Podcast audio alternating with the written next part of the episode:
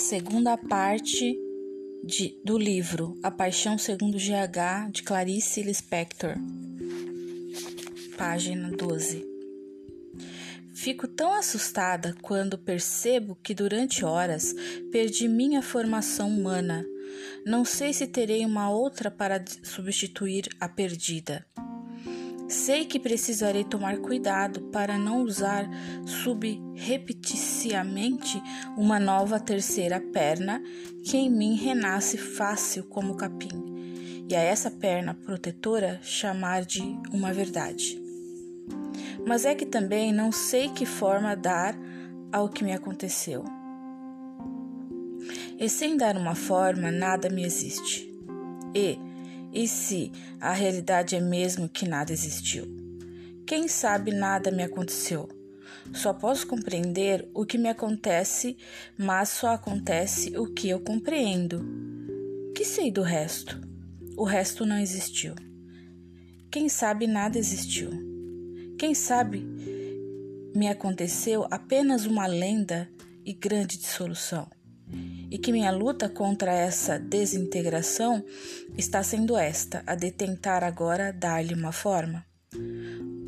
Uma, uma forma contorna o caos.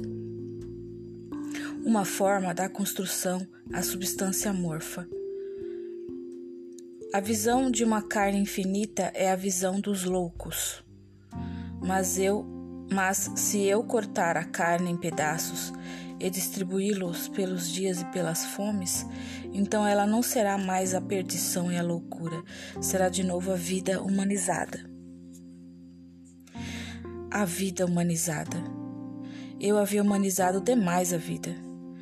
Mas como faço agora? Devo ficar com a visão toda, mesmo que isso signifique ter uma verdade incompreensível? Ou dou uma forma ao nada, e este será o meu modo de integrar em mim a minha própria desintegração. Mas estou tão pouco preparada para entender. Antes, sempre que eu havia tentado, meus limites me davam uma sensação física de incômodo. Em mim, qualquer começo de pensamento esbarra logo com a testa. Cedo fui obrigada a reconhecer, sem lamentar, os esbarros de minha pouca inteligência, e eu desdizia o caminho. Sabia que estava fadada a pensar pouco, raciocinar me restringia dentro de minha pele. Como, pois, inaugurar agora em mim o pensamento? E talvez só o pensamento me salvasse. Tenho medo da paixão.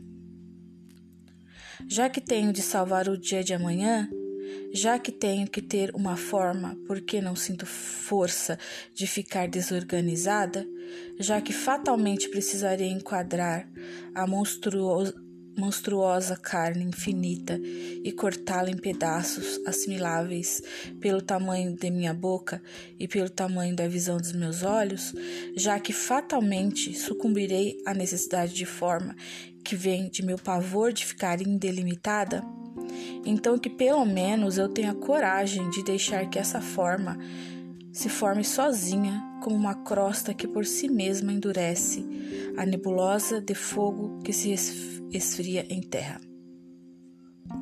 E que eu tenha a grande coragem de resistir à tentação de inventar uma forma. Esse esforço que farei agora, por deixar subir à tona um sentido, qualquer que seja, esse esforço seria facilitado se eu fingisse escrever para alguém. Mas receio começar a compor para poder ser entendida pelo alguém imaginário.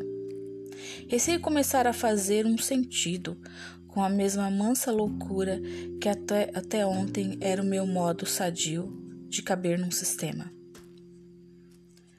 Terei que ter a coragem de usar um coração desprotegido e de ir falando para o nada e para alguém, assim como uma criança pensa para o nada, e correr o risco de ser esmagada pelo acaso.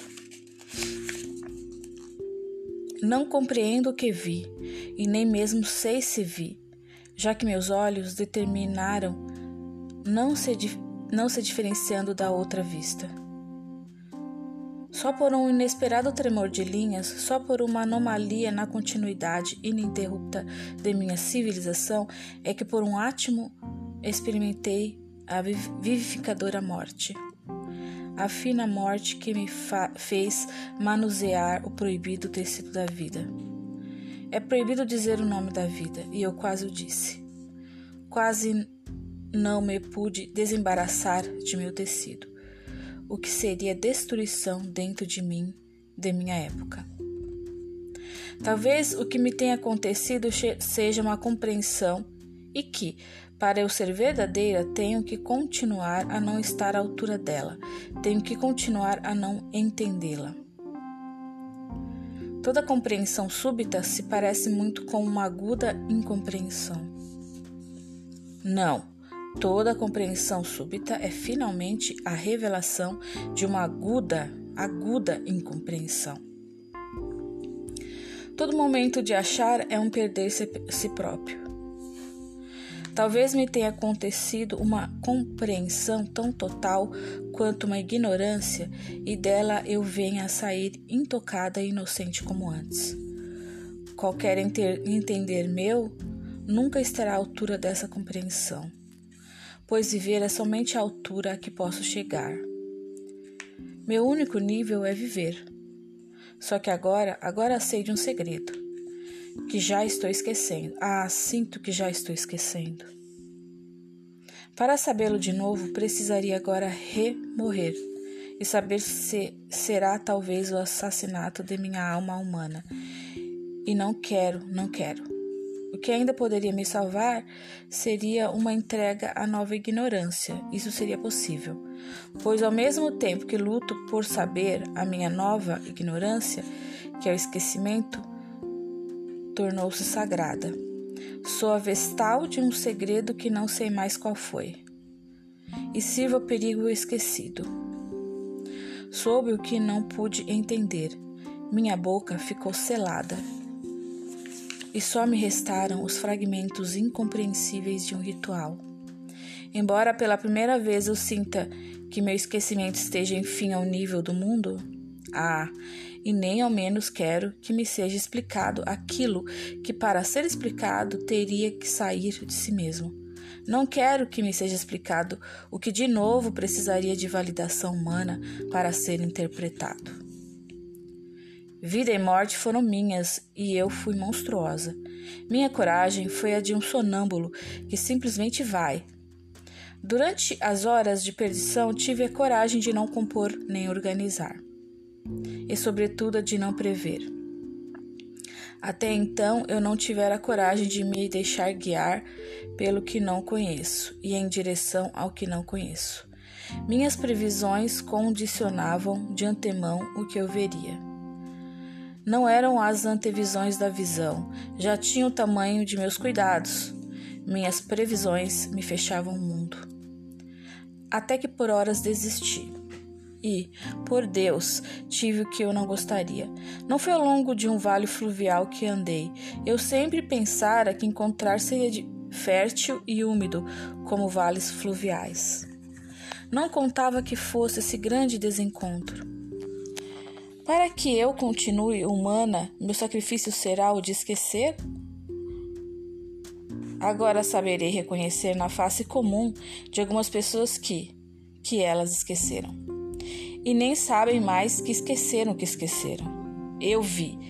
Sei que vi porque não dei ao que vi meu sentido. Sei que vi porque não entendo. Sei que vi porque para nada serve o que vi. Escuta, vou ter que falar porque não sei o que fazer de ter vivido.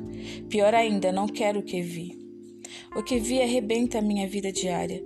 Desculpa eu te dar isto. Eu bem queria ter visto coisa melhor. Tomara o que vi, livra-me de minha inútil visão e de meu pecado inútil. Estou tão assustada que só poderia aceitar que me perdi sem imaginar que alguém me está dando a mão final da segunda parte de Paixão segundo GH de Clarice Lispector.